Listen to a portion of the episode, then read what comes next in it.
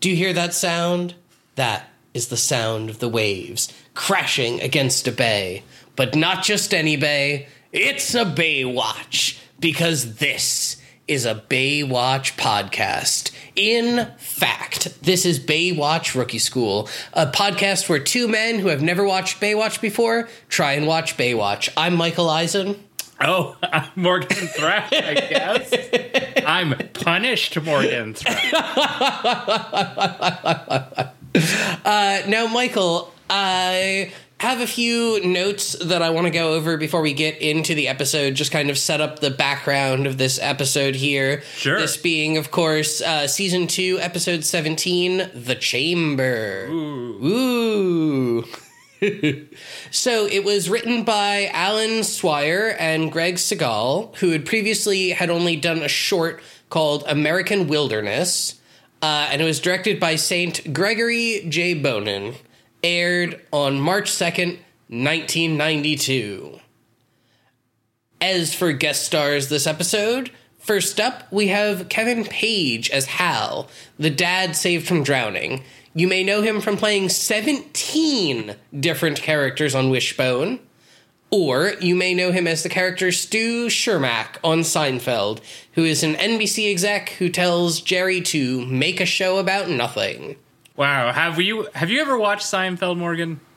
I've seen maybe 6 or 7 episodes ever. I've seen the Soup Nazi episode. Okay. I've seen the Jerk Store episode. Sure. And probably a couple others, but I couldn't tell you off the top of my head. If you had to describe the plot to Seinfeld, how would you describe it? A sitcom about nothing. Okay, fair. Good. I was just making sure we're on the same page. Yeah. No, I mean, you know, I've spent enough time on the internet and in comedy circles that I at least know the, like, basic memes and premises of Seinfeld. Morgan, aren't those the same circles? Ha ha ha. Yes. Okay. Also, we have Will Estes as Cooper, the young kid who says that his dad is drowning. You may know him as one of the main characters in all 11 seasons of the show Blue Bloods. He also plays J.J. Pryor, a main character in about 60 out of 61 episodes of the early 2000s show American Dreams, about a 1960s Phillies family, dealing with America. That would be funnier if it was a 1960s Phillies fan. Like, he's only a fan of the Phillies from the 60s. Okay, here's my pitch. It's Alf, but with the Phillies fanatic. Ooh. Does Alf still get abducted at the end? Sure. I mean, I've literally never seen an episode of Alf. But what? I kind of enjoy Alf. Alf is very of its time and weird and odd and also not what you would expect if anyone ever described to you Alf.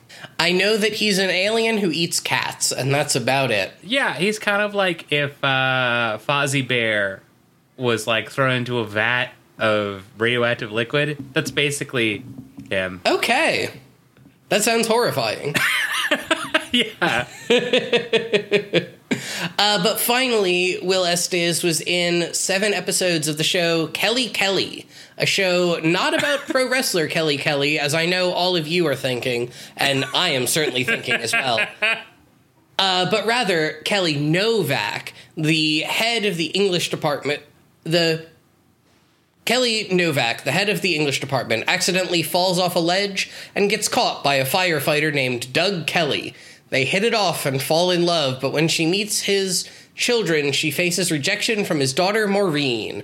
And this lasted an entire 7 episodes, which feels 6 episodes longer than it should have lasted. I love the premise of her first name is Kelly. His last name is Kelly. It's true love. It's proto Kramer versus Kramer. Sure. Okay. In that the whole title is, just a play based on names. I've never actually seen Kramer versus Kramer. Neither have I. I always assumed as a kid it was about Kramer from Seinfeld. So did I. Oh, okay, good. Again, we're on the same page. Great. I think I thought that until probably 3 or 4 years ago. Thought you were going to say 3 seconds ago. No, I know it's Meryl Streep and someone else, and they're going through a divorce. It's Meryl Streep. Wait, that's what that's about? I didn't even know Meryl Streep was in it. I thought it was like Danny DeVito and someone else. It, like they steal something hijinks. I didn't know this. Yeah, no, it's like a divorce lawyer. I don't know what the hell that was.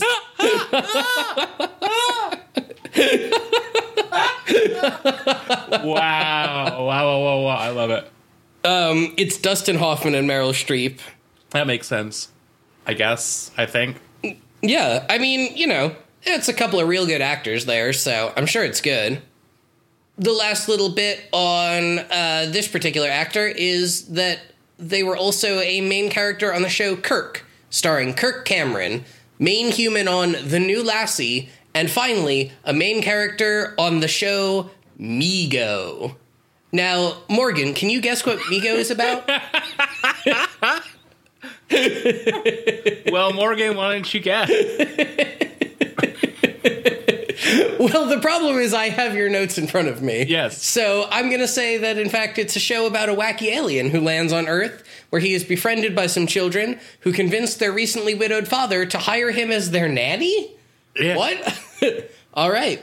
And some of the cast for the 13 episodes are Bronson Pinocchio?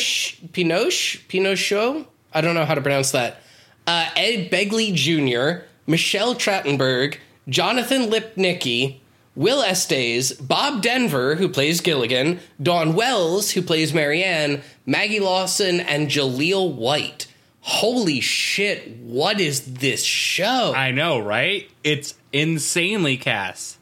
Yeah, that is amazing. And the premise, just like, what in the actual fuck? It feels very, like, Third Rock from the Sun adjacent, you know? That's another show I've never actually seen. It's funny. I mean, I guess, I think. I don't remember a lot. I watched some of it. Do you know the plot of it? I know it's fucking what's-his-face from Inception, and they're stuck on a spaceship. Joseph Gordon-Levitt, yeah. No, they're like on Earth. They're aliens from the third rock from the sun pretending to be humans. Ah, so okay. They're trying to blend in with human nature. It very much, to me, feels like also an adjacent but actually funny Big Bang Theory. I think I was getting it confused with Red Dwarf, a show that I've seen, I think, one episode of. Ah, yes. Red Dwarf is much funnier, and you are correct. It is two guys trapped on a spaceship in the future. Okay. Everyone else is dead. Sounds exciting. It is. They really they love eating curry. And one of them is kind of bohemian and the other one's really stuck up. And that's it. All right. Well, I think with all that out of the way, Michael, why don't you take us into the episode? Yeah, guys, there's really a lot to talk about in this episode. Oh, boy. This episode is actually, though, I'm lying. I just lied to you. I don't know if I can regain your trust. This episode's a lot of nothing. So we start off with Mitch doing a weird Italian accent saying they're going to name a movie The Buchanan. I read my notes literally. They're going to name a movie The Buchanan in boogie boarding because he thinks that's cool. Hobie then brings up that him and Gail were talking about moving back to Ohio for school, and he would spend summers in California, like we knew about episodes ago, right? In season 1, where she was discussing, oh, maybe I'll bring Hobie back with me. Hobie misses his mom, but if he goes, he'll miss his dad. And so his dad tells him, don't worry about it. Don't worry about it. Because he doesn't want to think about it.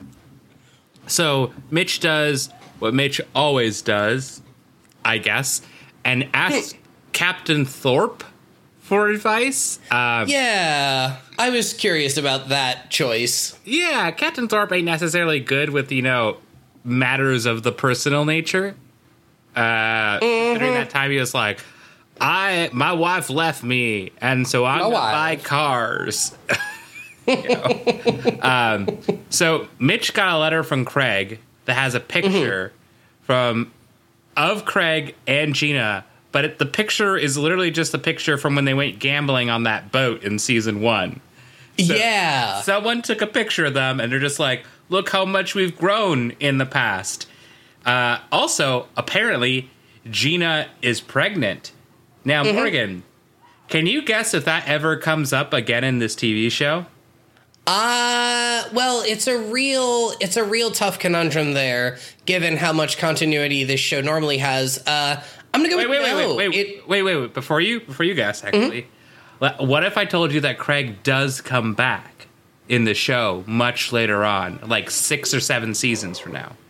Interesting. I would still say no, not a chance. This is immediately dropped and we never think about it again. You are correct. He does not bring up his kids ever, assuming that they were born, assuming there weren't any complications. But neither does he bring up Gina either. So I don't know. Oh. I don't know. I just don't think she mattered at that point. Yeah, I guess not. Yeah. But apparently Craig is looking for a consultant for a diving company. I don't know what that means.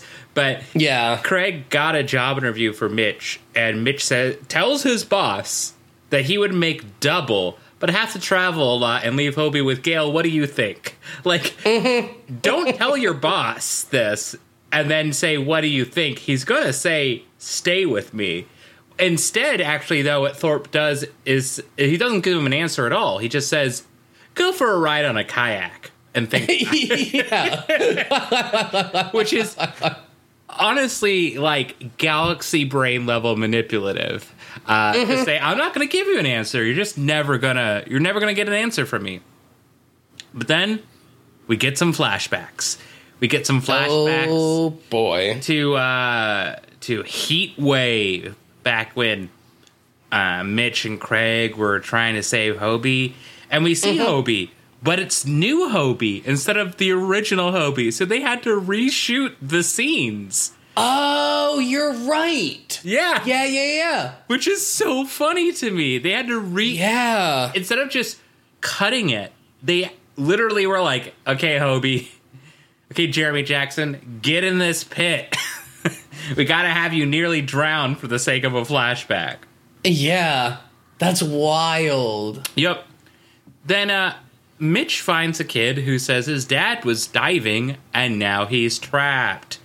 Oh, no. Then we see Eddie, and he starts necking Shawnee, and she says, who is that? Who could that be? Could it be Zoboomafoo? Who could it be now? Oh, that's also a good one. It's the tie for best Who Could It Be Now is Men at Work and the Zoboomafoo theme song. So God, yes.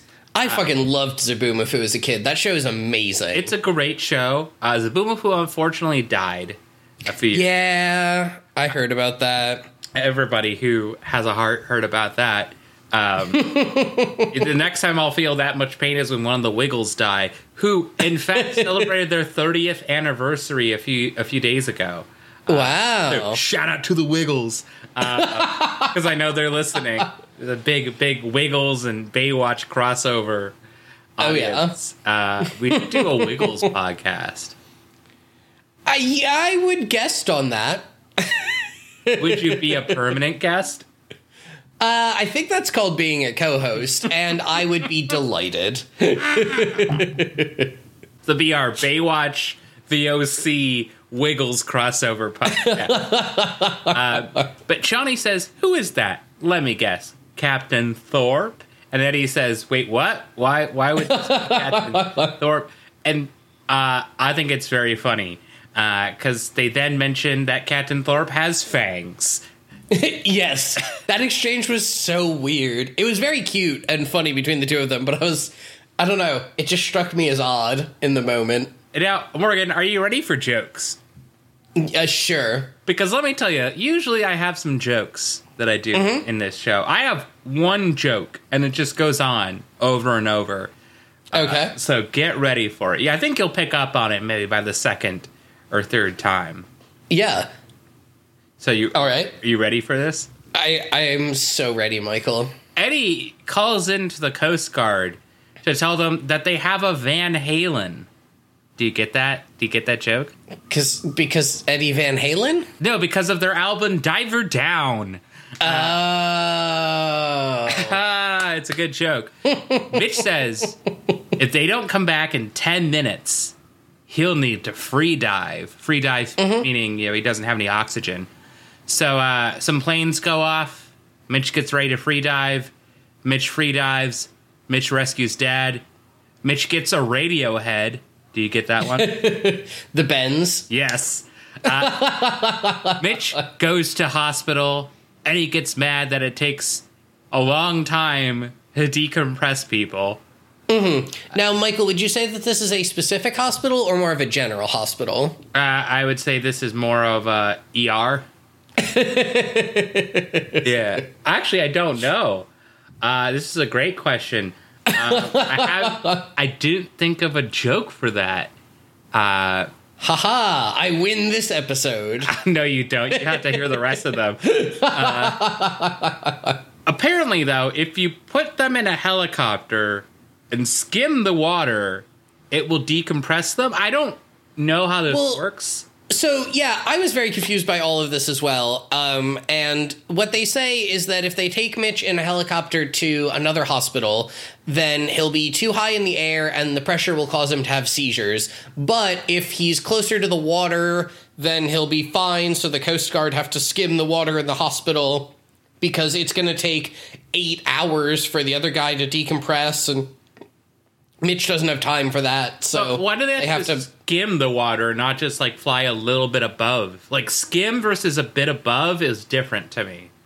Yeah, I mean, they don't actually skim the water in any of the shots, so I think they're just saying get as low as possible. That's not that hard. I mean, I don't know. I'm not a helicopter pilot. I don't know what the fuck's hard in helicoptering. I'm not a helicopter pilot either, but, we've seen not a billion times, but, like, Episode 2 of this show has a helicopter pilot skimming the water so Mitch can jump out and punch someone. Like, true. I feel like it's not insanely hard. No, I mean, I agree. And Eddie even says, like, listen, if anyone can do it, the Coast Guard can. They've shown that they can.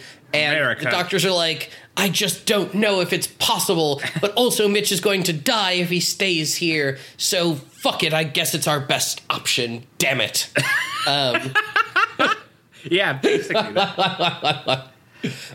And then Mitch has a do you know how hard I look for a famous non-compilation album called Flashback? I searched for a long time and I found nothing. There's a compilation album. Wow. There's no non-compilation albums I could ever find released called Flashback. There's some singles, but maybe we can change that one day. Anyways, my next note is more flashbacks somehow since the last flashback, which was my previous note. They then take Mitch to Baywatch HQ, and Thorpe says, don't worry, Mitch, you're home with your own. Which... okay, I guess. Yeah. Is that, like, he wants doctors, though, I guess. Then they put him in the Lenny Kravitz. Because of his song, The Chamber. Can't say I know that one. It's like a 2015 single. It was the most famous song called The Chamber. But I considered doing, like, a Wu-Tang reference there, but... yeah. But that's like, I wanted just The Chamber. Anyways. Sure. More flashbacks this time. While we're talking about flashbacks, the Ripple Dissolve. Oh my God, the Ripple Dissolve and the music. Yeah. It's just like, mwah, just such perfect 90s editing. I think we're going to have something more perfect 90s editing wise later, but. But we'll get to that. But yes, I agree. This episode is just so 90s. You would not do this in 2021 at all. No. This episode would not exist. No. This time, Eddie is having a flashback. Mitch has an Ian Curtis. I got nothing. I don't even know who that is. Ian Curtis was the lead singer of Joy Division, who was famous for his live performances where he would have a seizure on stage and people would think he was dancing, but he was really just seizing. And then he would recover from the seizure, and then he continued singing. Holy shit! Yeah, yeah. Punk is crazy. Anyways, yeah.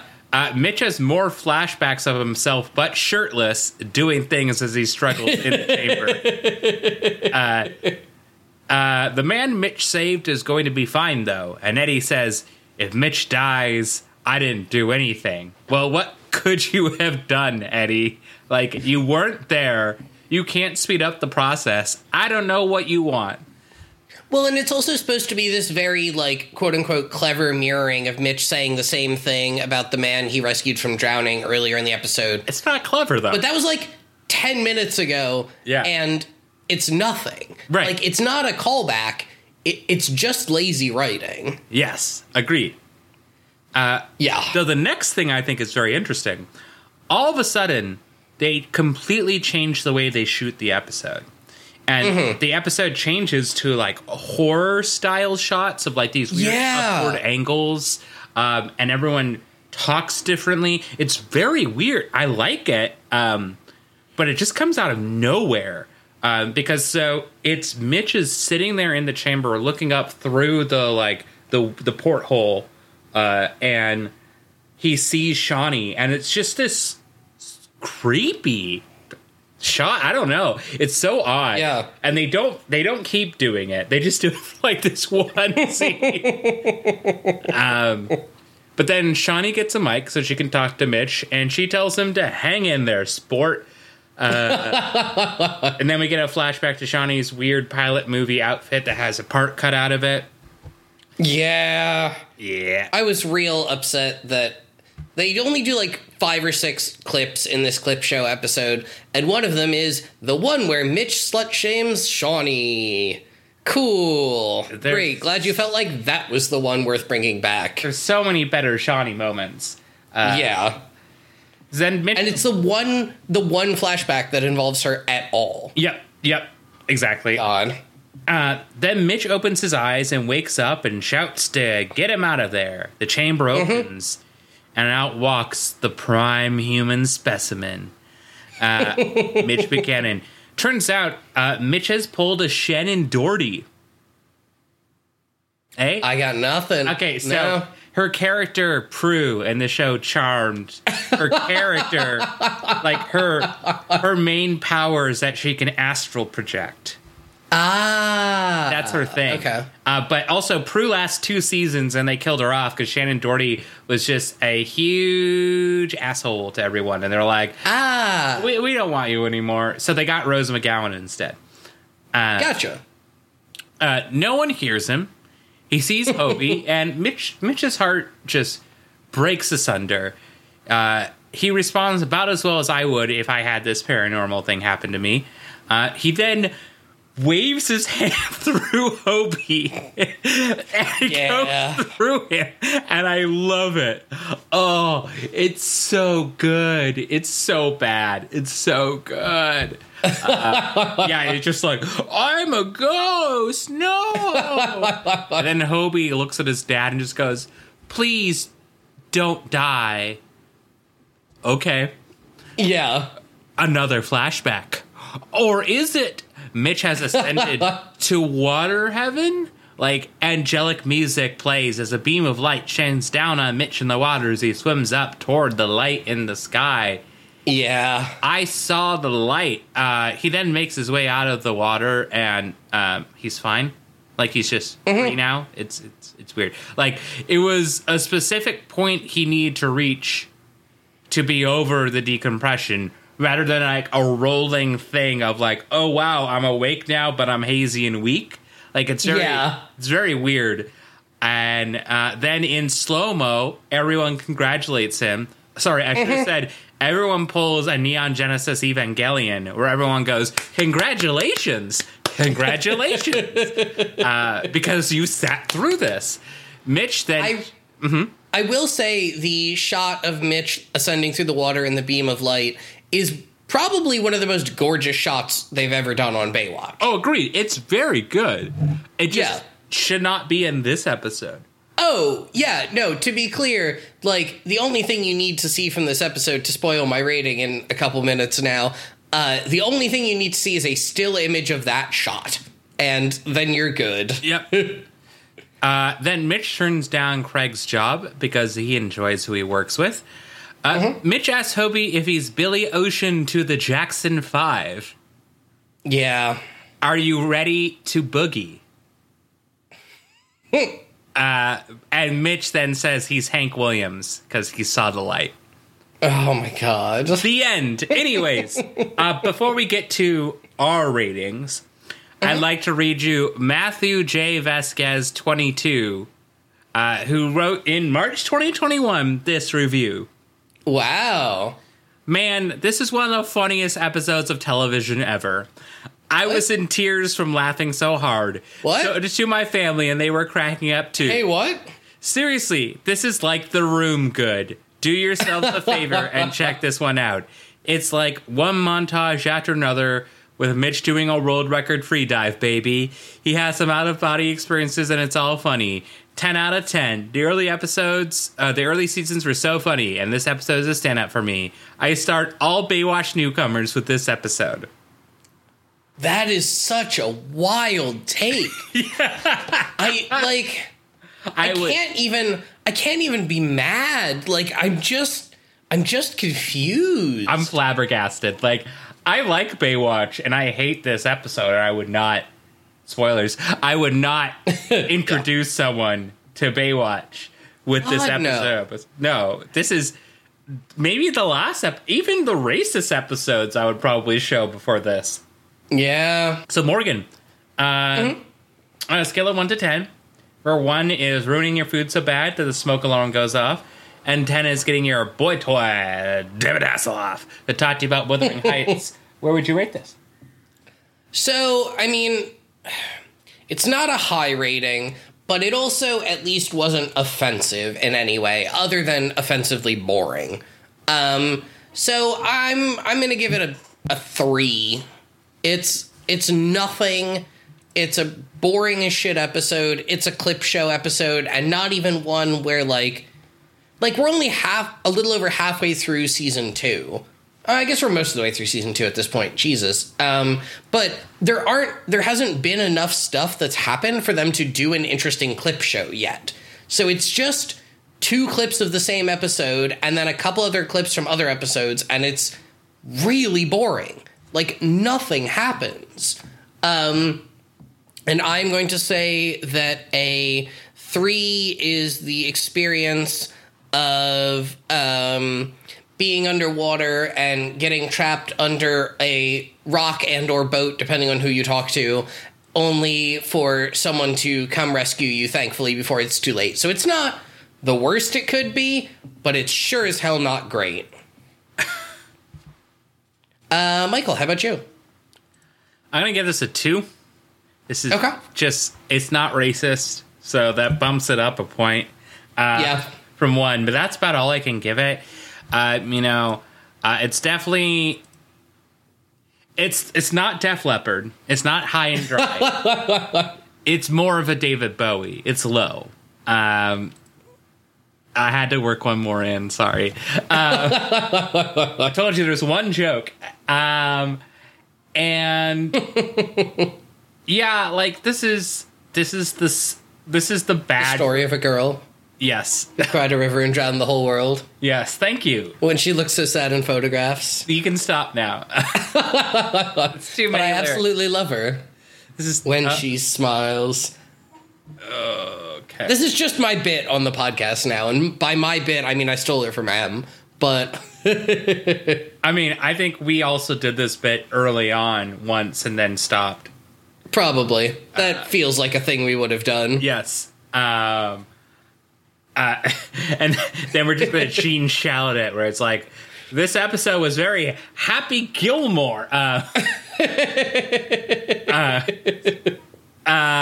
yeah, this episode is just, it's the Seinfeld of episodes, but like a bad version. It's an episode about nothing.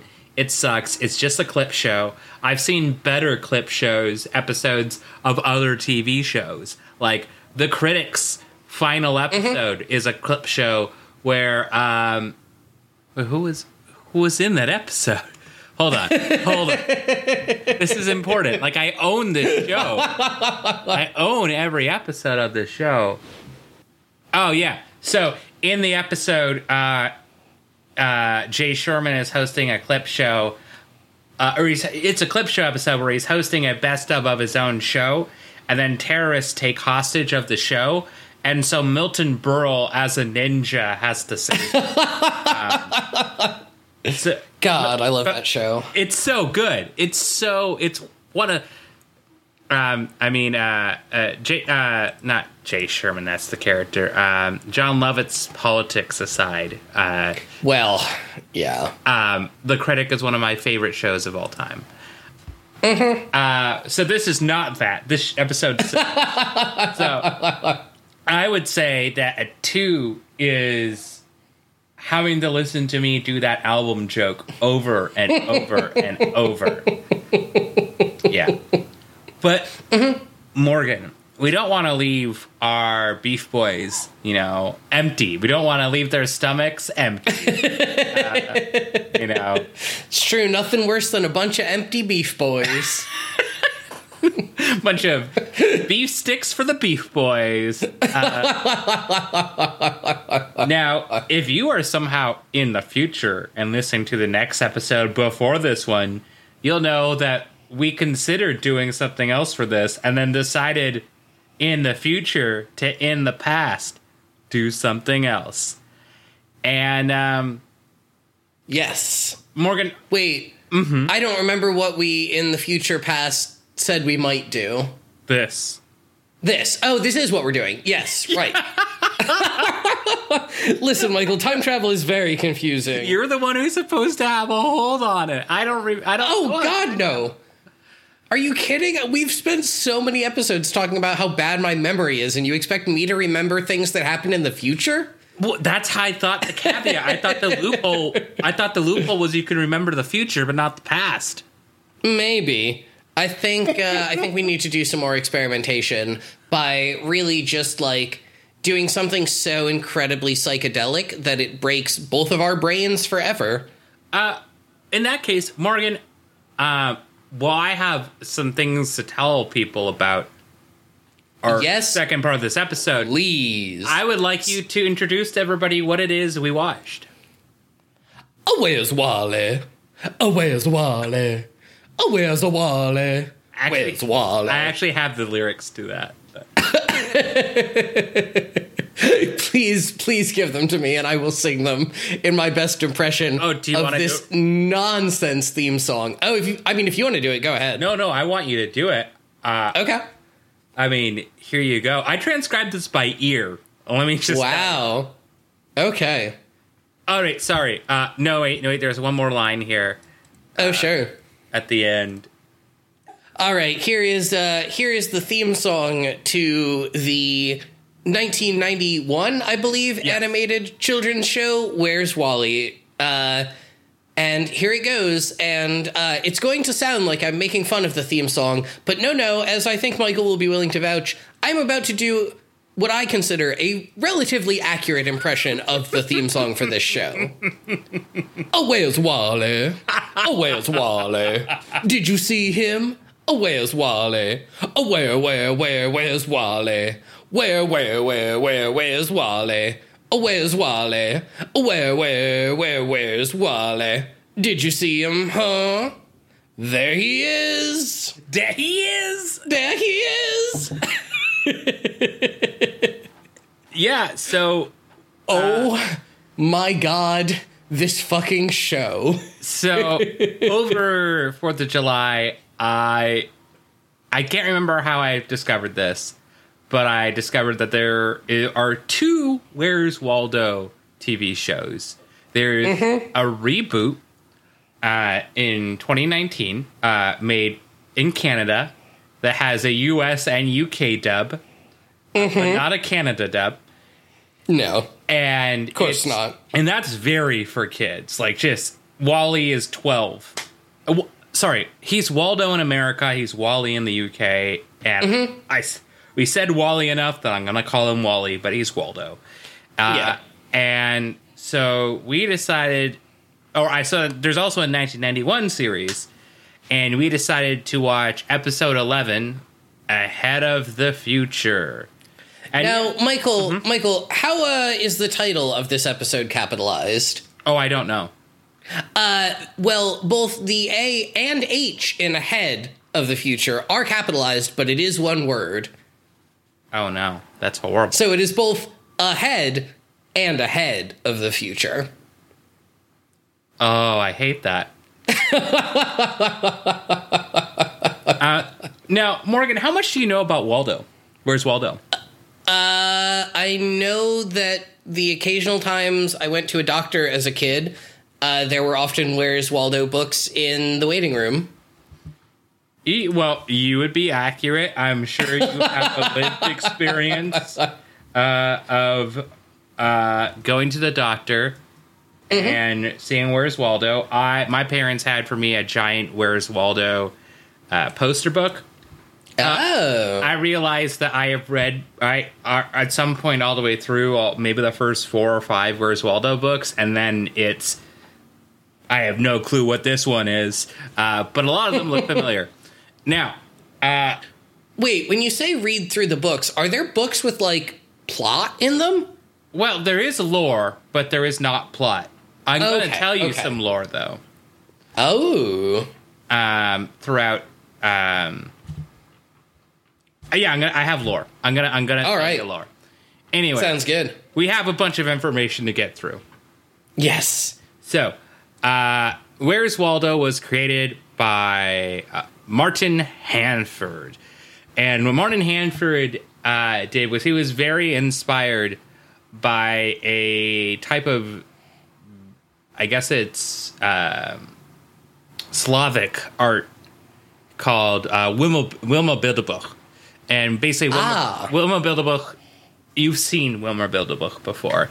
It's Peter Bruegel, the Elders, Peter Bruegel, the Elders, The Procession to Calvary, or Hieronymus Bosch's The Garden of Earthly Delights. They're the big pictures with lots of things happening in them.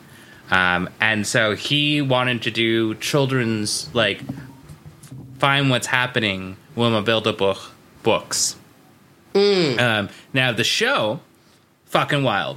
The concept was done by Phil Harnage, who wrote the Sonic Says segments of the Sonic the Hedgehog TV show. Yes. Specifically wrote only those parts of it. He also is certified credited as series concept-er, I guess, of the Captain Planet TV show. And Sherlock Holmes in the 22nd century. The cast is also pretty cool. Jim Cummings is the narrator. He's done a billion things. Here's some notables. He's Darkwing Duck, Dr. Robotnik from the Jaleel White Sonic series, Cortez, who's the villain of Road to El Dorado. He's the current Taz, the Tasmanian Devil. He's Fuzzy Lumpkins from Powerpuff Girls, Cat from Cat Dog, and most famously, he is and always has been the voice of Winnie the Pooh. Yeah.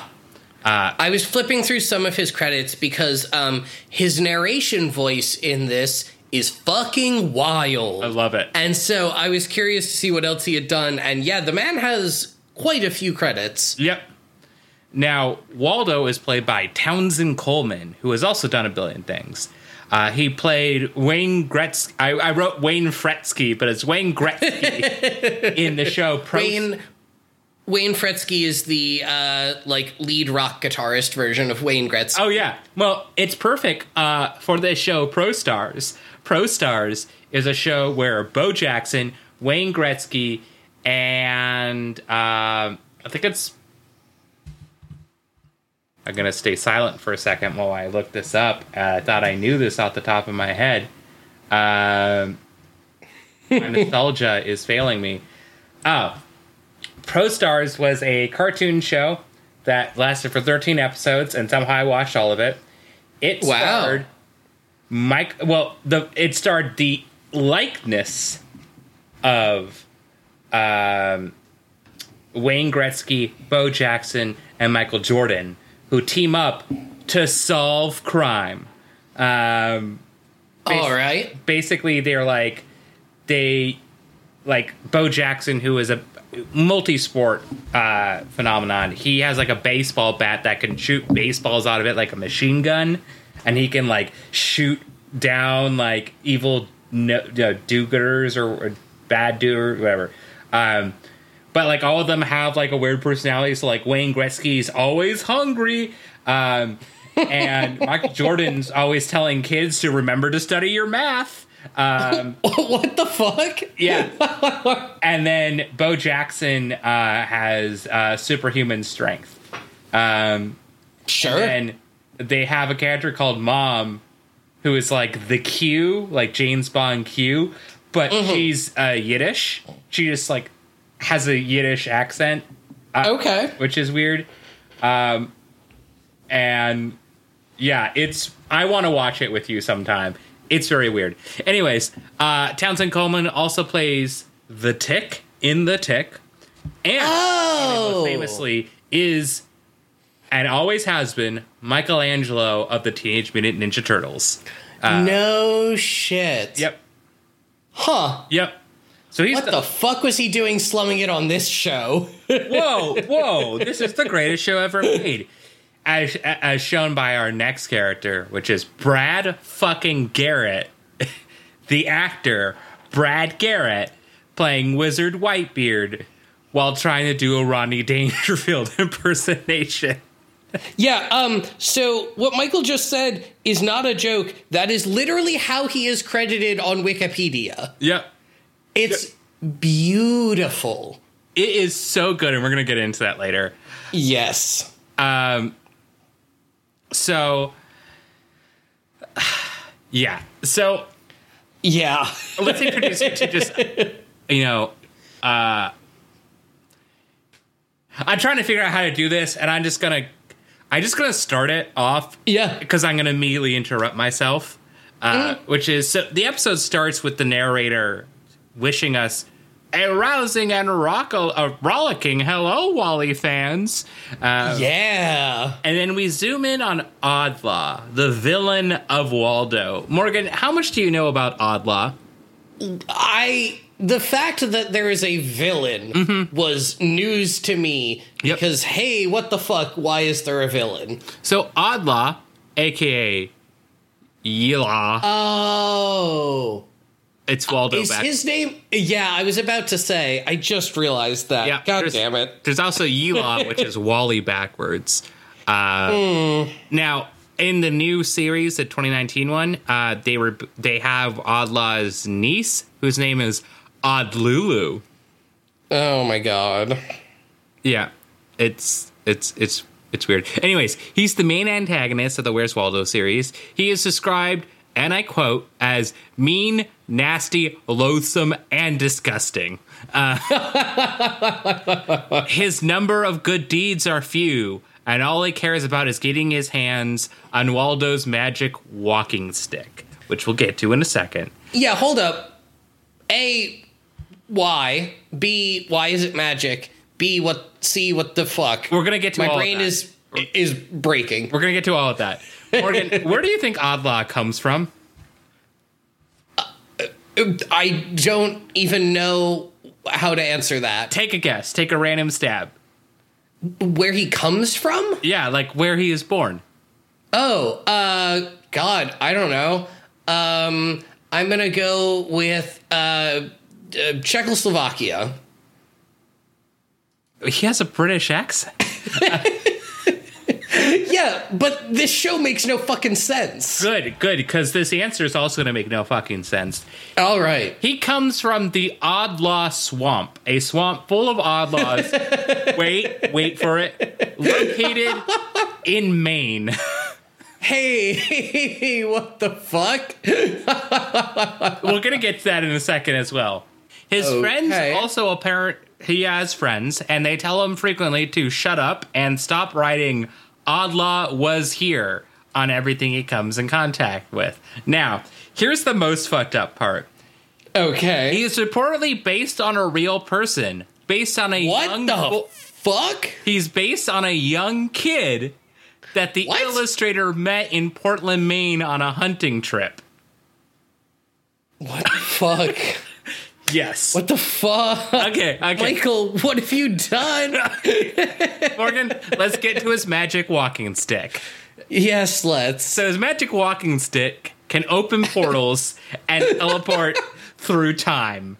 But why? No, we'll get to it. It is also like Inspector Gadget in that it can be a ton of things. It can become a sword. It can become basically anything he wants.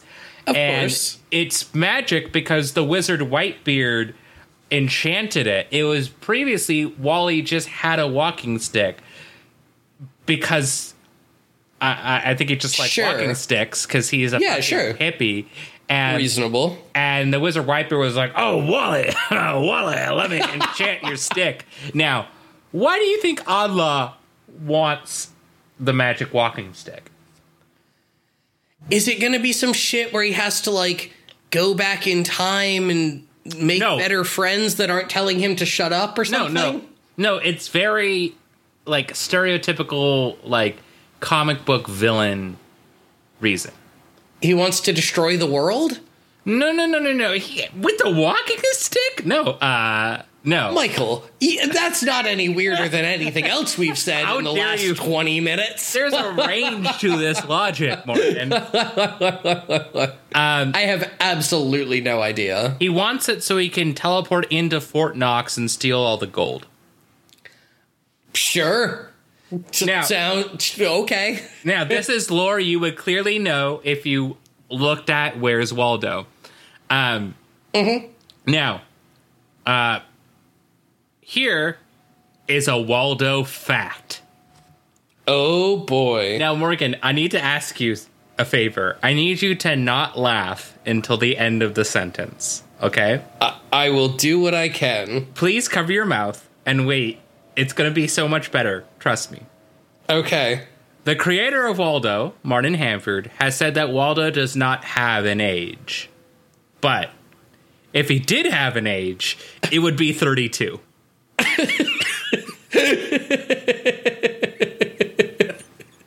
Sure. It's such a great statement. So I guess he's maybe 32. Yeah. I mean, okay.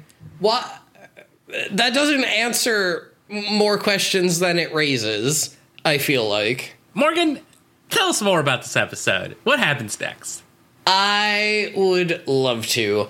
Well, it starts off with the theme song that goes on for a very long time. Oh, yeah. And is amazing. I love it. I legitimately... It made me feel very young. Where's Wally? I said, oh, where's Wally? Did you see him? There he is.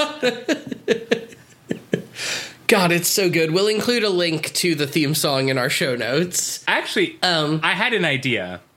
Yes. Earlier, because of this can be, we don't have to keep this part in the podcast. Sure.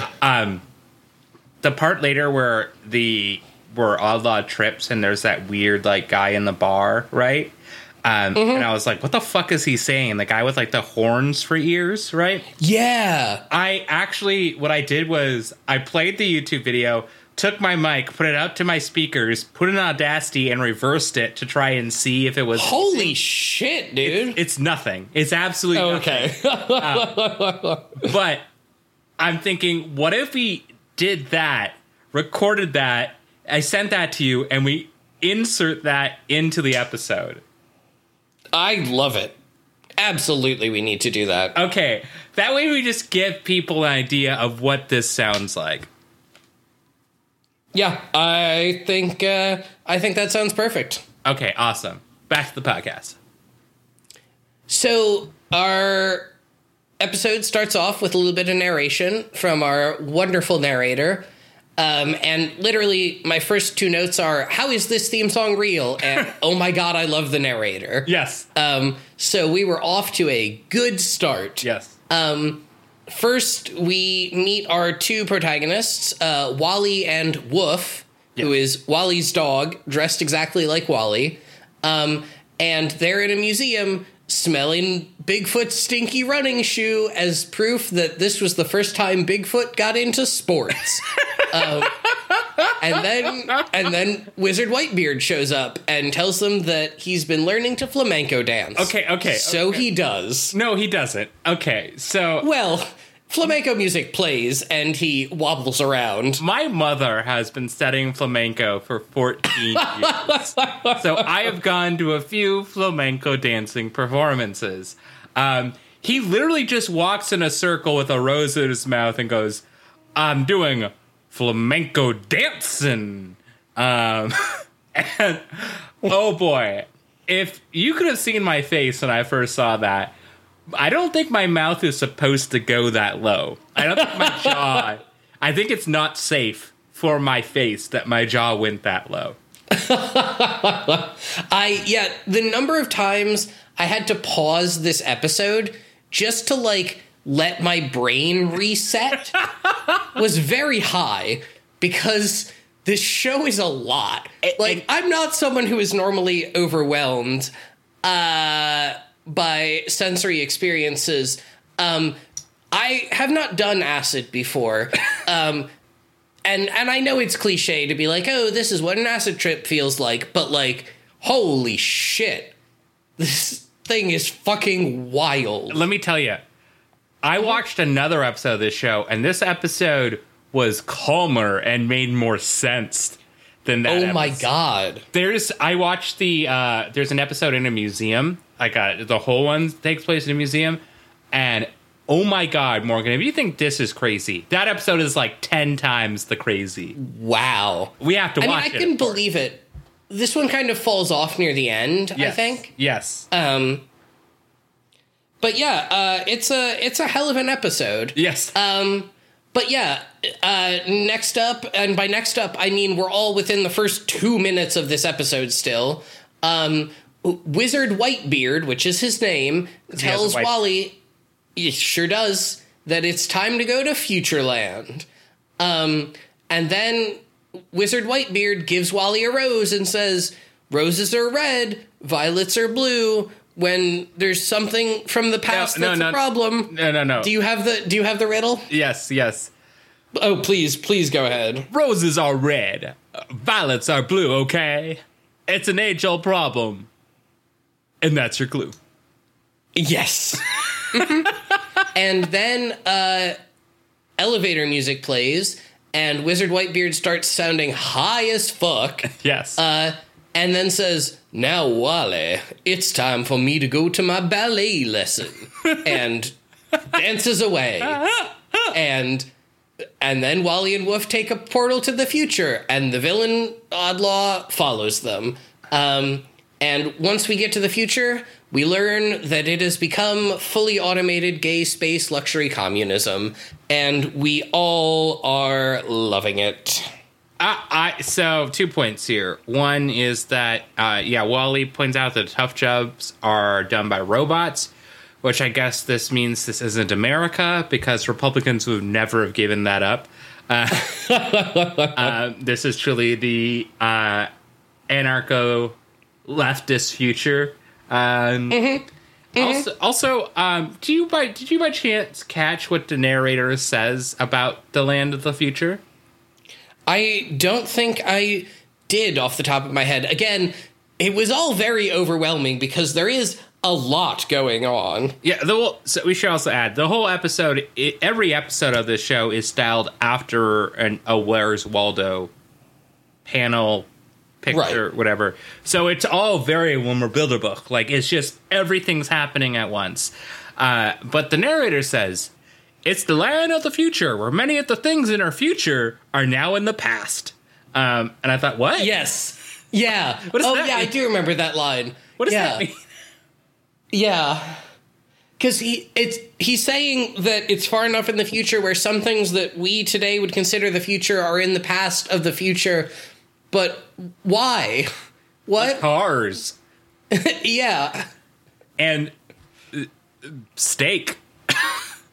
Anyways. Yeah. Yeah.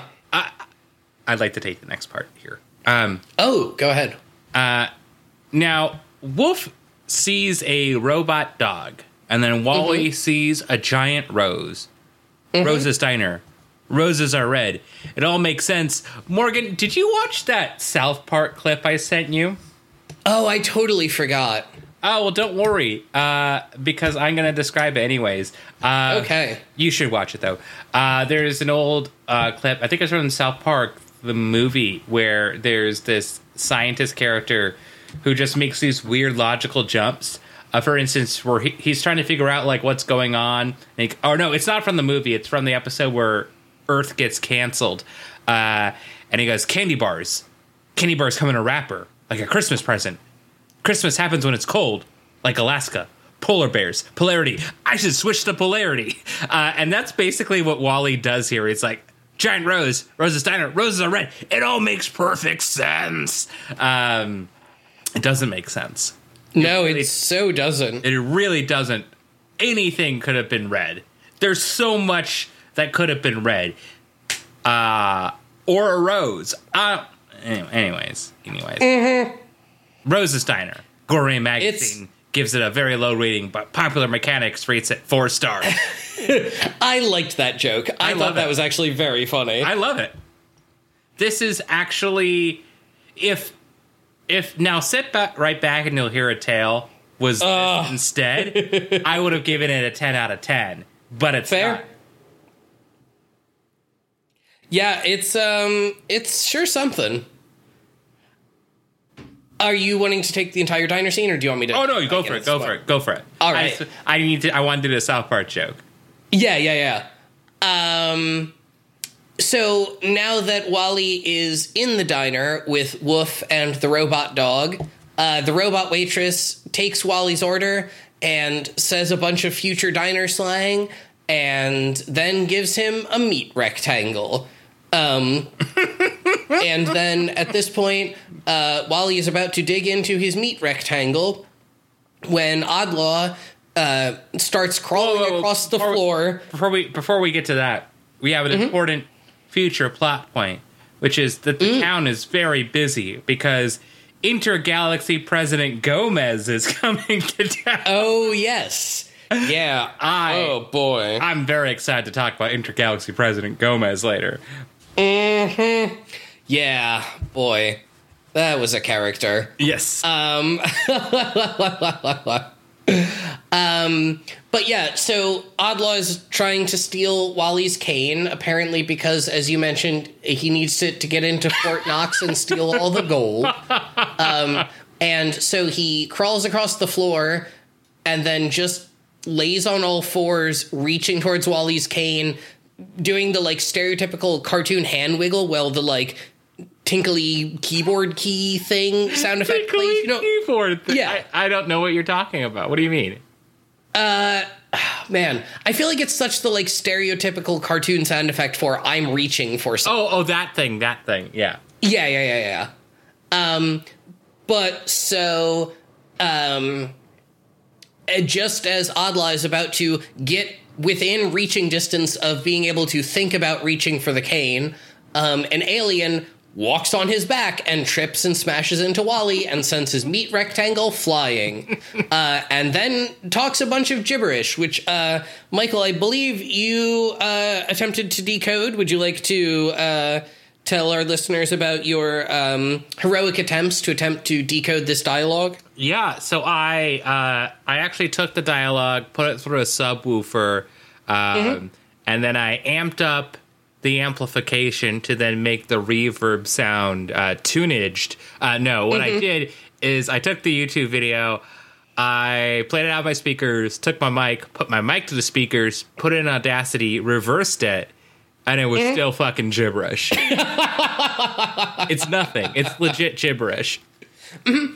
We'll play you a clip of that gibberish just so you can join us on our Baywatch ARG, because this clip is definitely gibberish. Wink? I mean, it is. Yeah. But it's a clue for the ARG.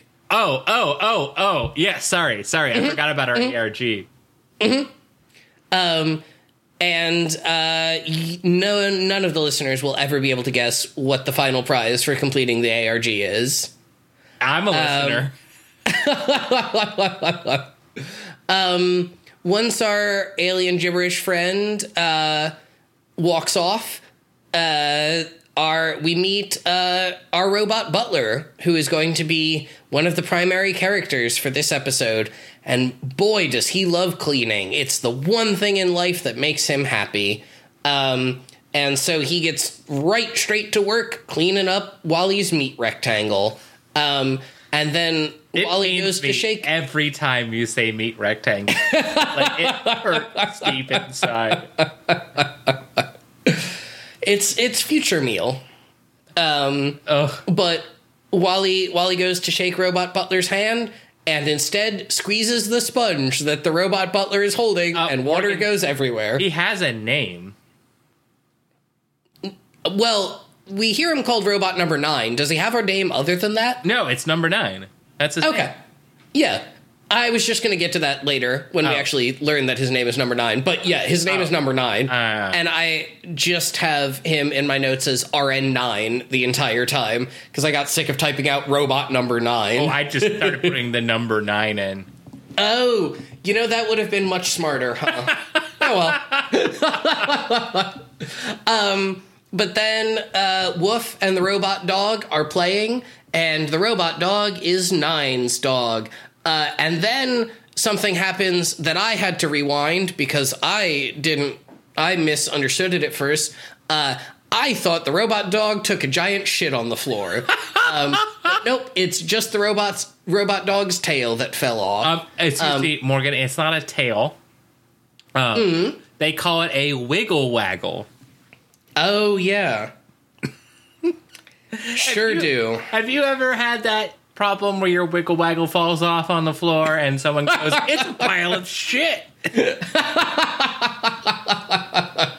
Yes, but I don't like to talk about it. Yeah. Apparently this happens just all the time. But just as you're starting to feel like you might understand what's going on, uh-oh, it's time for Mr. Trasher to come in. Or, sorry, Master Trasher to come in. And he's going to take away the robots. And the waitress is here to fight him. And so Master Trasher shows up in his weird fucking Who Framed Roger Rabbit car. Mm-hmm. And then it turns out that he's voiced by a very bad Arnold Schwarzenegger impersonator. Yes, I love it. It's so 90s. Something so important to the 90s is everyone doing a bad Arnold Schwarzenegger impression in everything, and I love that. It's so wild. It's not even good. Like that's it's what, nothing. That's the best kind though. That's how you know it's a truly 90s TV show where it's always like off a bit. It's never like get down. It's always like get down. Yeah. I don't like that. They also try and do a number of, like, quippy Arnold one-liners, but none of them land. Nope. But luckily, Number 9, Wally and Woof and K9 all escaped out the back door of Rose's diner. But just as they're about to get away, Number 9 sees a two-headed alien on a hoverboard that stopped working. What is this alien's name, Morgan? I don't remember. His name is Brian. Right. Because there's two Brians attached together. Yep. What is this show? It's, oh my God. I didn't even, like, truly this is what I mean when I say this episode just, like, broke me. Where I couldn't even process the information that was coming in because it was such nonsense. I love it. We're going to have a Where's Waldo podcast. You know, it's going to be by episode. It'll be much shorter. By episode 2, we're going to be like brain dead and we'll just be like, guys, we got to end the podcast now. Yeah. But yeah, Number 9 fixes Brian's hoverboard. And this is enough time to... With just a screw. With, like, he has a screw, and he's just like, this thing floats and hovers. I'm going to pound a screw into it. It works now. Yep. It's... Yeah, this show is madness. Yes. But this is enough time for Master Trasher to catch up to them. And we learn that the reason Master Trasher is going after number 9 is because number 9 is just too old. And being old is illegal here. If you're obsolete, then you have to be replaced and turned into various bits of recycling and whatnot. And so then they find number 9's car, and Wally is like, wow, an old jalopy. They don't make them like this anymore. And... it's funny because Wally's from the future and this car is from long after his time, or Wally's from the past. But then Oddlaw sees them doing this. So, sorry. One of the things that I felt very much after watching this episode is there's the clip from SpongeBob where they go to the future and everything is chrome. And Squidward just sits down on the ground. Future! And that's just the thought I have this entire time, because I'm like, none of this makes sense. None of this. Yeah. It's sure something. God. Like, we learn in the next scene that number 9's cousin... How does he have a cousin? His cousin got dismantled and is now a manhole cover. And I'm like, wait, what? How does that? Why do you need a robot? It's just metal. Like, what? Yeah, I don't understand. But now it's time for Master Trasher to give chase in his weird Toontown car. But Oddlaw spotted them, and so he jumps in Master Trasher's sidecar. And now we get a weird, wacky cartoon car chase that's straight out of, like, Amazing Races. Yeah, Wacky Races. Wacky Races, right. There's an odd line in here that threw me off where Master Trasher, I just call him NT the whole time, says, why are you here? And Oddlaw says, I'm here to ride share. I thought, what? Yeah. What is this show? Yeah, this was 91. Like, I'm like, rideshare back then meant, like, you just got in a car and you carpooled. But no one called it ride sharing. You called it carpooling. Yeah. What is this? Okay. Yeah. Hey, it's the future. It's the British future. They say different words over there. Yeah, Oddlaw, by the way, Oddlaw is British, so he just says a lot of British things. So be prepared for that. No one else is British. Oddlaw is, though. Yeah. It's, oh my God. But so Wally and our group of protagonists try to escape Master Trasher by going into a car wash.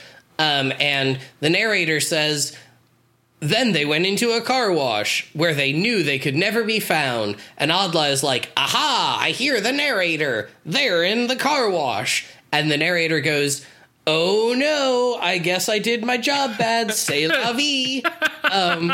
And then we get to see them in the car wash. And this involves things like Wally's teeth being brushed and the dog's bellies being scrubbed. And then Wally says, I guess this is what they mean by full service. And it was very weird, and I didn't like it. But then Master Trasher and Oddlaw show up to the car wash, and it's time for them to go through a very similar sequence. There's an amazing line from Oddlaw here. Who Oddlaw goes, I'm with you, trash old bean. Yeah. And I'm going to start saying that in IRL from now on. Not with you, trash old bean. It's so good. I love it. It's an amazing line, but his delivery of it is so bad. It's so just like flat and affectless. That's what I love about it. Oh, my God. It was amazing. But yeah, so then Master Trash and Oddlaw crash into a big green thing that's in the middle of the car wash, and so the protagonists escape. But don't worry, if you thought we were going to get a even remotely 5-second break, nope. Because as robot number 9 is driving around, his arm falls off, and then we get a very long sequence where they almost crash into a sign, and then the narrator tells us that they almost crash into a sign, and then we get a commercial break, and then the narrator says, and that's the end of the episode. Oh, wait, wrong page of my script. Then they were about to crash into a sign. This show is bonkers. It's so bonkers. It's, oh my God. I can't believe you found this. I get how I found it once I got to Where's Waldo, but I don't know how I got. Oh, I know now. I have a striped shirt. And my friend said, it's like, Where's Waldo? We should get you a Where's Waldo shirt. And I said, I started looking up like Waldo, and then I found, oh wow, there's a Waldo TV show, and yeah, my life has been bliss ever since. I mean, I gotta be honest, I'm very glad you introduced me to this absurd acid trip of a show. Well, we also have to watch. Oh well, I mean, folks, we're recording this after, so out of order. Things will get back in order soon. I mean, yeah. It's don't worry about it. We gotta watch Josh Kirby Time Warrior. Yes, because that show, those movies are so bonkers. We talk about it in the next episode. Do not worry, my friends. Yes, but yeah, we just got a bunch of bonkers things to watch that we need to make time to watch. Yeah. Just, too much wildness, not enough time.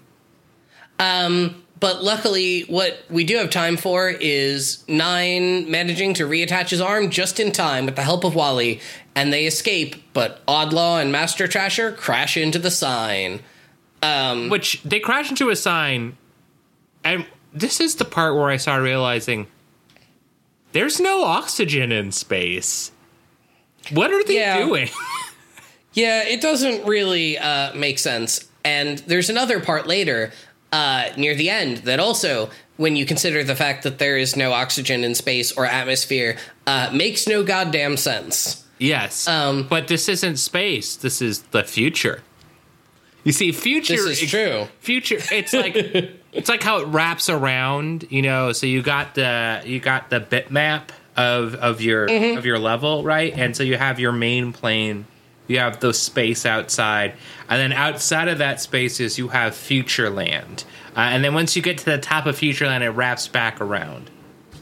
That's how you do speedrunning techniques in Sonic. You go to the Futureland section. True, and then the map just warps.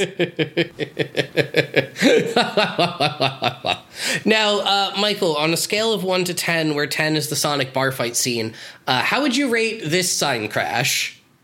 Let's see. I would probably rate it about a 6.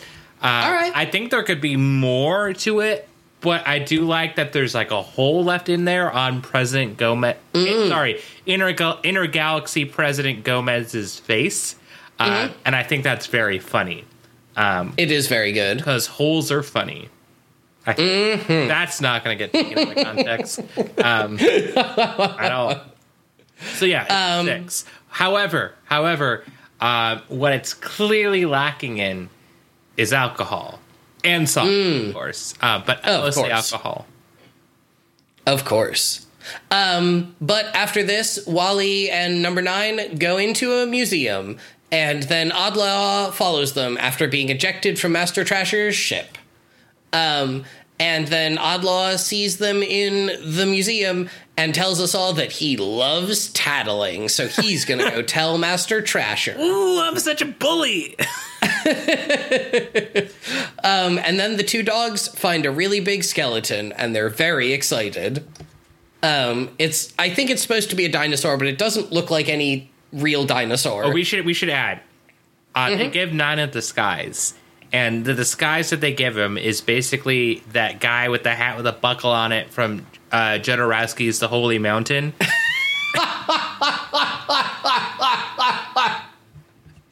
Yeah, I mean, you're not wrong. I just did not think that we were going to get a Jodorowsky reference in this episode. Waldo is love. Waldo is life. As is Jodorowsky, you know.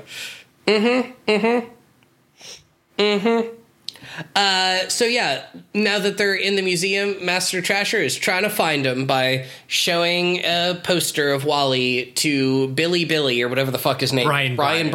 Billy Billy. Boule boule. Boule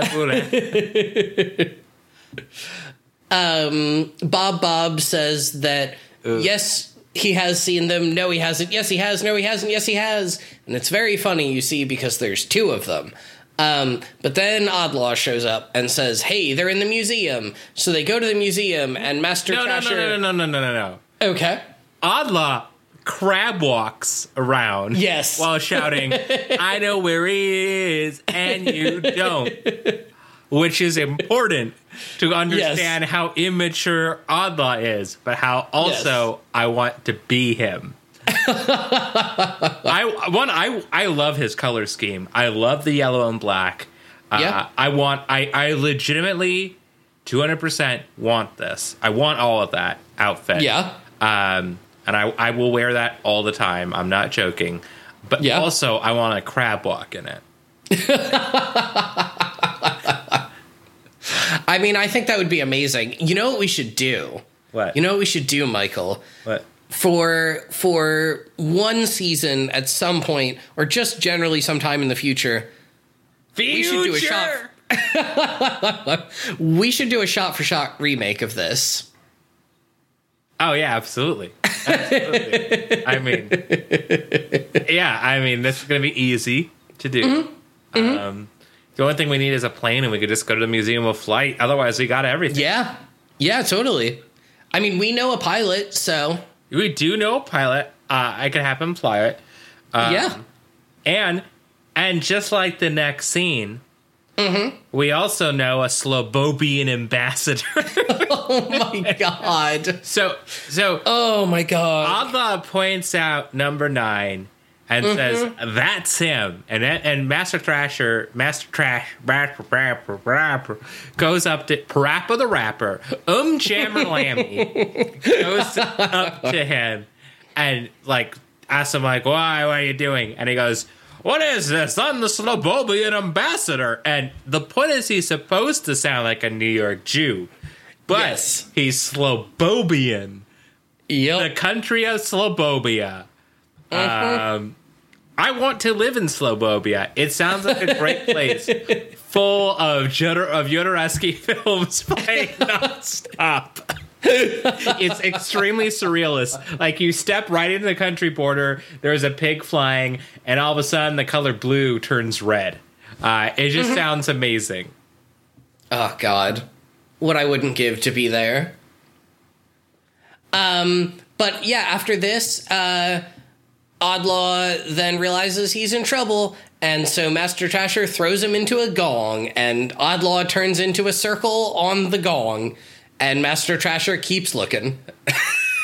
And then I love the line, Master Trasher keeps looking. I don't even know how to describe so much of this episode because it's so viscerally a lot. Yeah, it's... I mean, I love this. I love maximalism, and this is maximalism to the max. Yeah. I love it.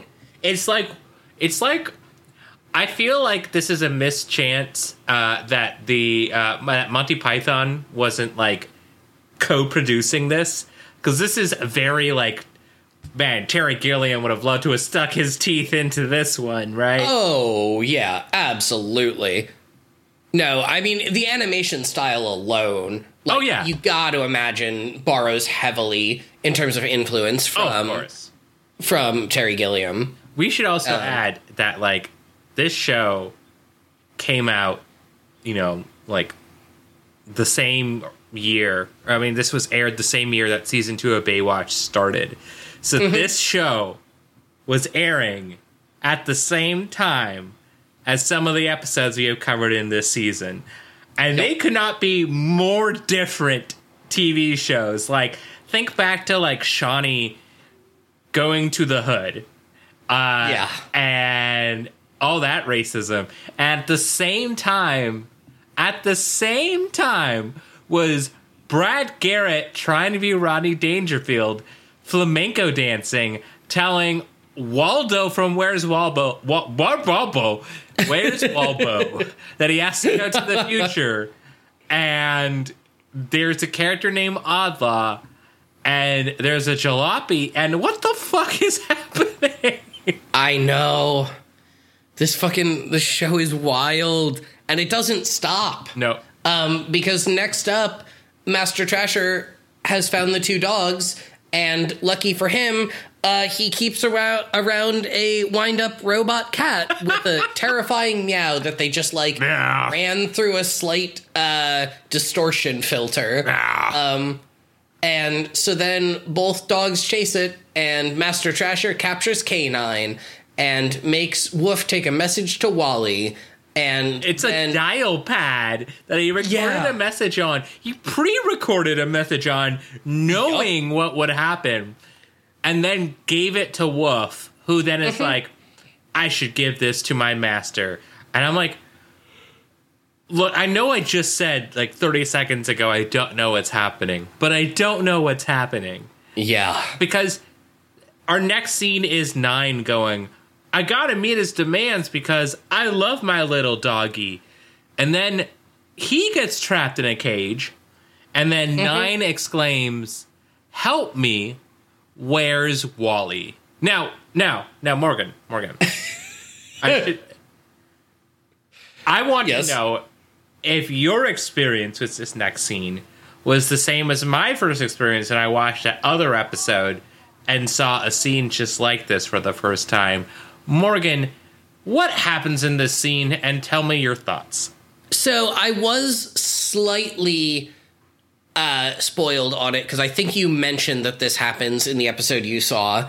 But what happens is that the entire episode literally just pauses for an entire minute that they can show you. It's like 30 seconds. It's still a long time, so that they can just show you a Where's Wally painting, and you're supposed to find Wally. The best part. And there's a clock counting down in the top left that is Wally's hands, and there's a commercial break in the middle of it, and it resets. Yep. So it goes to like 45 seconds. It goes commercial and resets back down to 35, which is so, like, this is not them trying to do a joke. I think it's just bad editing.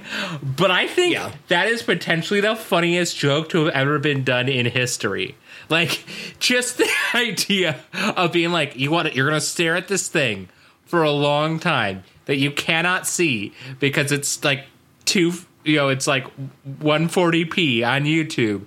And you're so confused, and you're like, it's almost done. Then it hits commercial, and then you're like, there's more time than you left it with. Yep. That is genius. That is absolute genius comedy. I also love the way that this finally resolves is we get a very slow zoom into Wally, who's making just like a big hammy face. Yep. And then the story just resumes. Yes. This was nothing. Yes. This wasn't like part of some plan that Master Trasher was doing. This was just the cartoon being like, hey, kids, let's take a little break. Like, okay. But then we do a very extended gag where Woof says a bunch of things in response to a question, and the narrator says, as Wally and Woof turn to look at the camera, that was dog for yes. Get it? Because Wally barked a lot. It's a great... What? You can't hate this joke. You like Gilligan's Island's Baywatch, whatever it is. Yeah. That's I don't know. Half of the jokes in that are worse than this. When Bob Denver gets asked by Billy Warlock, It's like, what was the line? He says something like, "We should like ask for help." Oh, the yelling together thing. Yeah, it's like we should yell for help together, and then Bob Denver shouts together. Mm-hmm. Morgan, you cannot tell me that's a better joke than this. It is absolutely a better joke. You and I are at odds and fight to the death. I await you with pistols drawn at dawn, sir. There is no dawn. We're in future land. There's no sun. Somehow there is sun remnants. We'll get to that in a second. But there's no sun. Yeah. Yep. We'll get to it because Master Trasher has number 9 tied up on a conveyor belt, and he's about to crush him when there's a solar flare. By solar flare, I mean the backgrounds are black and white for the rest of the episode. And because of this, it means that it's time for Master Trasher to stop monologuing and actually enact his plan and then run away. And then they do a duck gag. No. You skip something. This is important. Oh, okay. So they have a scene of these flashing lines to Gavina solar flare. It's super funny to me. And the narrator exclaims, "Wow, this is a cheap effect. The cartoon studio must have spent a whole $10 on that one." Like, dude, this is your show.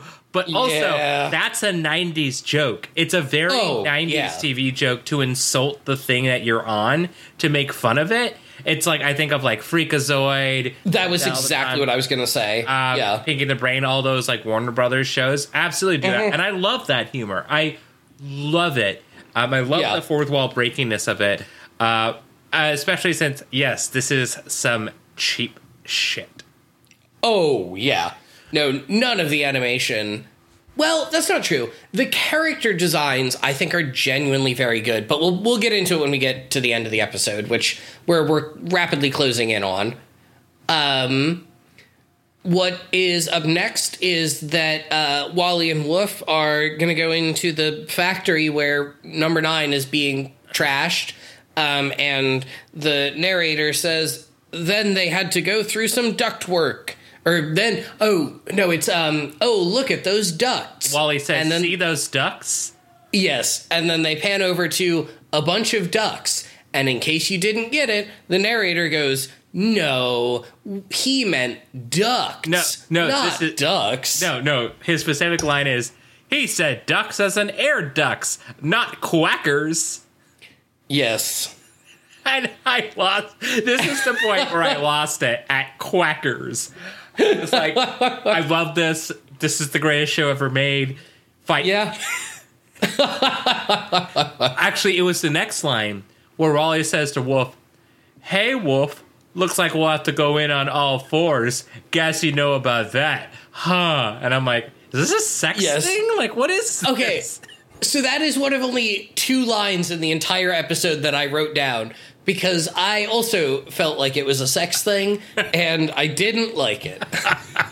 And by didn't like it, I mean I thought it was very fucking weird and funny. Yes, it makes no sense. They're like, we need to put in a joke. Someone think of a joke. But here's one. Cool. Print it. Mm-hmm. But now they're in the robot factory, and it's time for Wally to reassemble number 9, which all happens off screen. And he puts the circuit board back in, but it isn't quite right. So number 9 thinks he's a vacuum and starts sucking up dirt. And then more solar flares happen, and number 9 bonks his head, and then he's right back to his old self. Yep. Yeah. And now we see a 30-second sequence of robots malfunctioning in comedic ways. And also all the backgrounds are still black and white. And Wally realizes that all of this was because of the end of the wizard's riddle. Because we go to the control... No. Can I do this part, actually? Oh, yeah, sure. So the robots are going haywire in a solar flare. And 9 says, "They're not just any solar flare. They're ultraviolet solar flares. Right. Roses are red. Violets are blue. Nick Gage. He's ultraviolet. Violence is chaos. Chaos theory. It was first thought of in the 60s. 60. That's the number of episodes they made of Punky Brewster before it was canceled. Canceled. This show is going to get canceled.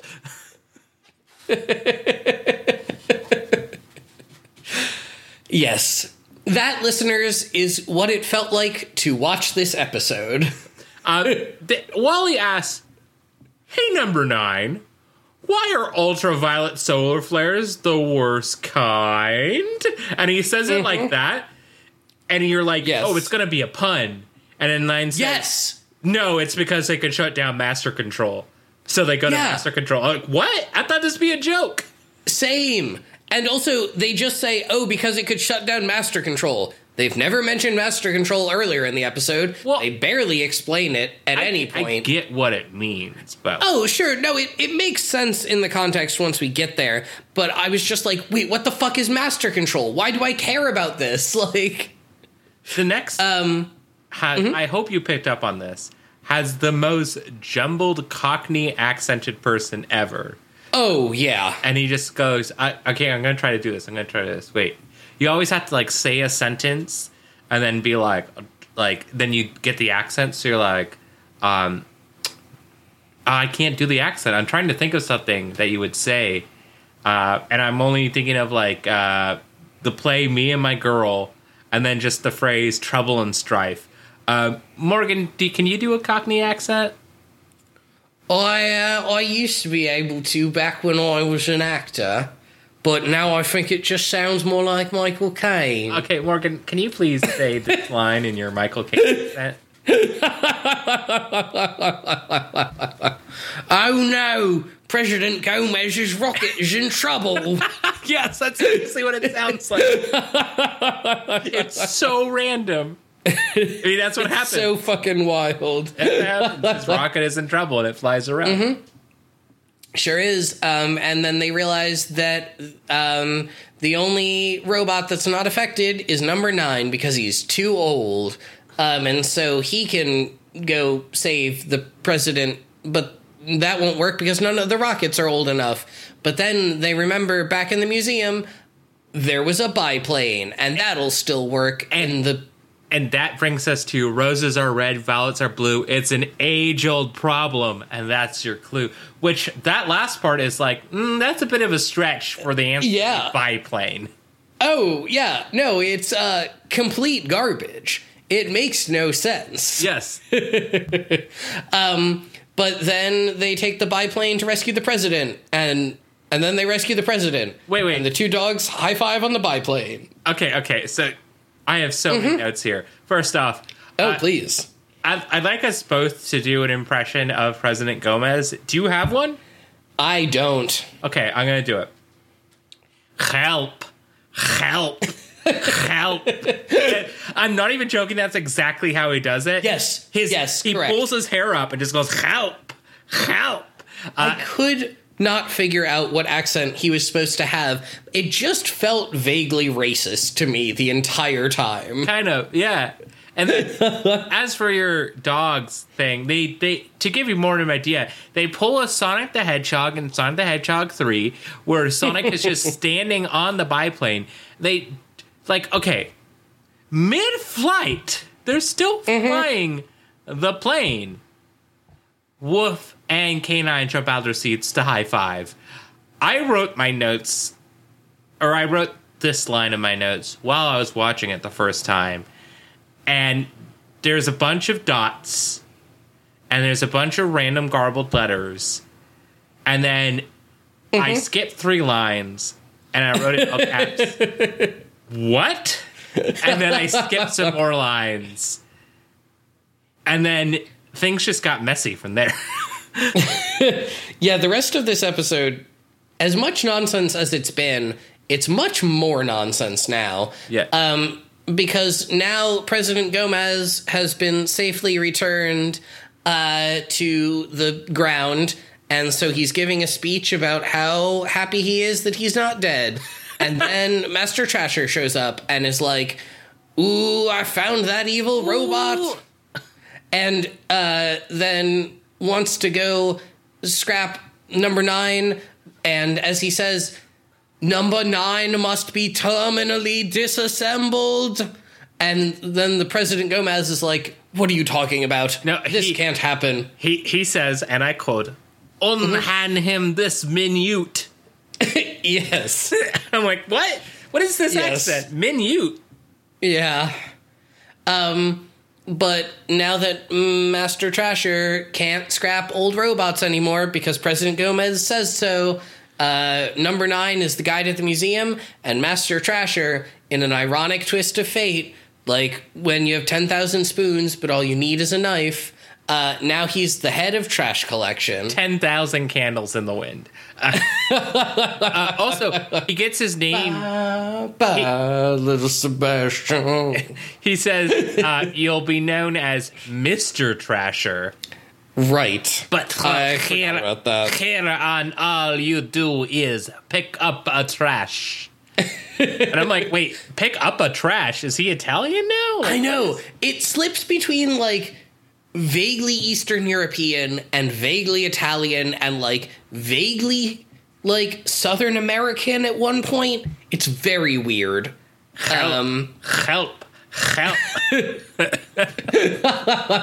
Yeah, and then there's that, which I think is just nothing. It's so funny to me. It's amazing. But at this point, number 9 says, well, shucks, I didn't do anything. I didn't save you at all, President Gomez. It was all Wally. And then Oddlaw escapes during this, and then they're like, who's Wally? What's Wally? When's Wally? Where's Wally? And then we freeze frame on another Where's Waldo painting.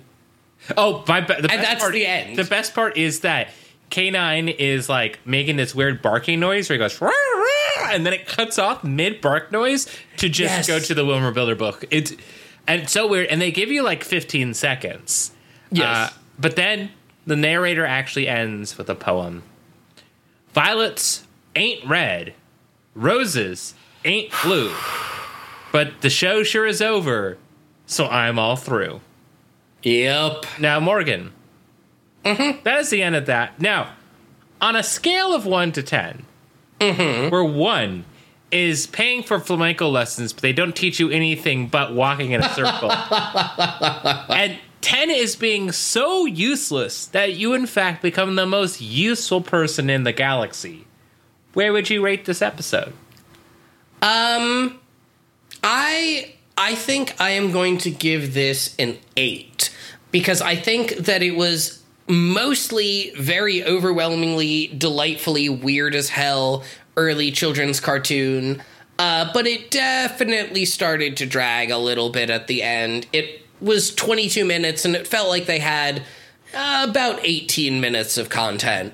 But, you know, overall, I'm definitely glad I watched it. It's worth watching at least the first 5 minutes, just to truly feel your brain shut down from the onslaught of 90s kids cartoon weirdness. But yeah, I think I would say that an 8 is the experience of going through a car wash, and this car wash brushes your teeth while you're in there, because it's, you know, it's a little weird. You weren't quite expecting it. You don't totally know how you feel about it at first, but god damn if your teeth don't feel clean afterwards. Michael, how about you? I'm also going to give it an 8. I think this all was, right. I do think, it dragged a little bit there. I do feel like, honestly, I loved it, but it did feel longer than the episode of Baywatch that we watched. Yeah. Even though it was half the time. But that's partially because so much was happening that it breaks your brain, and you don't really have a conception of time anymore. But it's like, it's time well spent, I think, watching this. I really do encourage people to watch it and, like, watch another episode. They're all on YouTube, so you can go watch them there. I think it's worth it. Yeah, I had a lot of fun. Maybe we'll do another one someday. Who knows? Who knows? But I'm going to watch more. And I would say an 8 is having a Venus-style steak. It's the way that they do them on Venus. but hold the fries because I'm watching my calories. Yeah. So this was a lot of fun. I'm glad we did that rather than, talk for an hour and a half about the fucking Chamber. Yeah, no. But Morgan, let's talk about what happens next week. Yes, let's. Well, actually, next week is an episode we already did, so that makes it a little bit confusing. Next week's episode is Shark's Cove. Ooh, and it's a guest episode, a returning guest. So our Baywatch Wiki description is Shawnee's friend, Debbie Kent, who is a beautiful Olympic hopeful. Why is that part necessary? Beautiful? Yeah. Okay. Disappears after a savage shark attack, and Eddie's brother, Bobby, arrives for a weekend visit. Where's Bobby? Where's Bobby? Where's Bobby? Do you see him? There he is. Now, the IMDb description is Shawnee's friend, Debbie Kent, is a student at UCLA. That's never said. No. It's a student at UCLA. Okay, so I guess she's a college student. It's a student at UCLA where Shawnee also attends college. What? No, we've never has that been addressed. Okay. Also, Shawnee wears a UCLA shirt, but that doesn't mean she's going to UCLA. Yeah. So, whatever. Attends college, and who's driven to succeed in her swim class by her bossy and demanding father, who refuses to associate Debbie with her surfer boyfriend, Zach. That's a weird sentence. Yeah. But Debbie disappears later that night while swimming in the ocean. Zach claims a shark attacked her. Shawnee and Harvey investigate and soon suspect that Debbie may have faked her own death. Meanwhile, Eddie decides to visit his schizophrenic older half-brother Bobby at a halfway house. It's not a halfway house. To clear up this description, so whack. To clear up the past with him, and invites him to the beach where I hate this word. I disagree with this word. Where the unbalanced Bobby constantly gets into trouble. I highly disagree with that. I don't like the word unbalanced as a description there. I'm saying it anyways, but I disagree with that highly. Now, Morgan, would this be a good time to announce the unsanctioned pro thing? Or hell yeah, let's do it. Now, one more thing we want to announce is something very exciting. So Morgan and I decided our marketing tactics weren't weird enough, and we have decided to sponsor the main event of a independent pro wrestling show. Hell yeah! Specifically, Unsanctioned Pro over in Ohio and Delaware. Run by an old friend of mine from back in the day, back when we used to talk on message boards, back when people used to type on AOL or AIM Messenger in size 12 Jokerman font with green text on red backgrounds because we thought it was cool. And you would learn all the words of Urban Dictionary before Urban Dictionary existed. Those were the days. And you will learn about every single Jeff Rosenstock band, such as Arrogant Sons of Bastards and what's the other one? Bomb the Music Industry. And Jeff Rosenstock, a solo work. Anyways, we are sponsoring the main event. The event is called Bash at the Fake Beach, which is very, very exciting. And it will be streamed later on. It will be available as an internet pay-per-view. We'll give more details close to then. It is in early August. This episode comes out. This episode will come out end of July. So, we'll update you on how you can watch it if you want to watch it. It's going to be great. It's lovely. We love supporting the arts. We love supporting friends. Love supporting pro wrestling personally. and love getting Baywatch out there. It's very, very exciting, very, very us. And we may have some future plans for something else related to this coming up very soon. Our in between seasons episode, right? Yeah, yeah. Which I was like, I don't want to be like, Morgan, here's the plans. What are the plans? What? You didn't tell me. Like, this is I co-host this. I don't run this whole thing. It's all mine. I'm power hungry. My way or the highway. I encourage everybody to keep their ears and eyes and maybe even mouths open for that. Morgan, take us away. Yes, indeed. Thank you all so much for listening to this episode of Baywatch Ricky School and also Where's Wally? If you want to find us on Twitter. Wait. What's our Where's Wally podcast name? Oh, man. I don't know. We'll have to think about it. Oh, I know what it is. I it's going to be it's going to be called I'm With You, Trash Old Bean. Absolutely. That should be the episode name for this episode is I'm With You, Trash Old Bean.